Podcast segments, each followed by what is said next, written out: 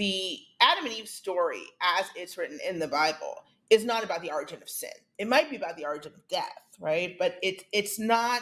It doesn't explain where sin comes from. Adam gets a commandment that he disobeys, right? And and there's no explanation of how he was able to disobey it.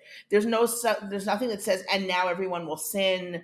Nothing like that. The consequences are essentially you are going to be suffer the way humans suffer, right? So um, you're going to have to grow your food. You can't just eat it like animals do. It doesn't say like animals do, but that's that's kind of the subtext. Is that like, there's certain things that animals can can just kind of graze or eat fruit. You're going to have to live by the sweat of your brow, right? And and Eve is going to give birth in pain, right? As opposed to most, at least most animals that can just give birth um, and that's uh, you know I don't think I think that there are some animals that have more of a problem, but but I've heard that that's uh, that that for humans that is very much a result of of being having large heads that have and being walking upright. So you've got a small pelvis and a large head that has to go through it, um, and that's one of the issues. But there are there are other issues with human childbirth that make it not automatic, that make it kind of difficult.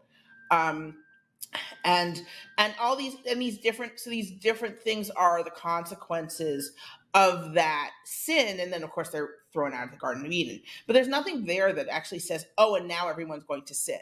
There's more of a statement about sin when we talk about cain and abel because cain actually gets an oracle from god telling him this is what sin is like. Sin wants you but because sin wants you you can control it. Now there is a parallel. When god talks about sin to cain there's absolutely a parallel um, between that and the the verbal structure is identical to the way God talks about sin in that oracle, to the way God talks about Eve's desire for Adam that's a punishment in the Adam and Eve story. So it wouldn't be that big a stretch for someone to say, oh, I mean, it would be a little bit of a stretch, but you could say, oh, God said about Eve that her desire is to her husband and he will rule over her. And God saying to Cain that sin's desires to him and he will rule over sin. Maybe that's their parallel, woman and sin, right?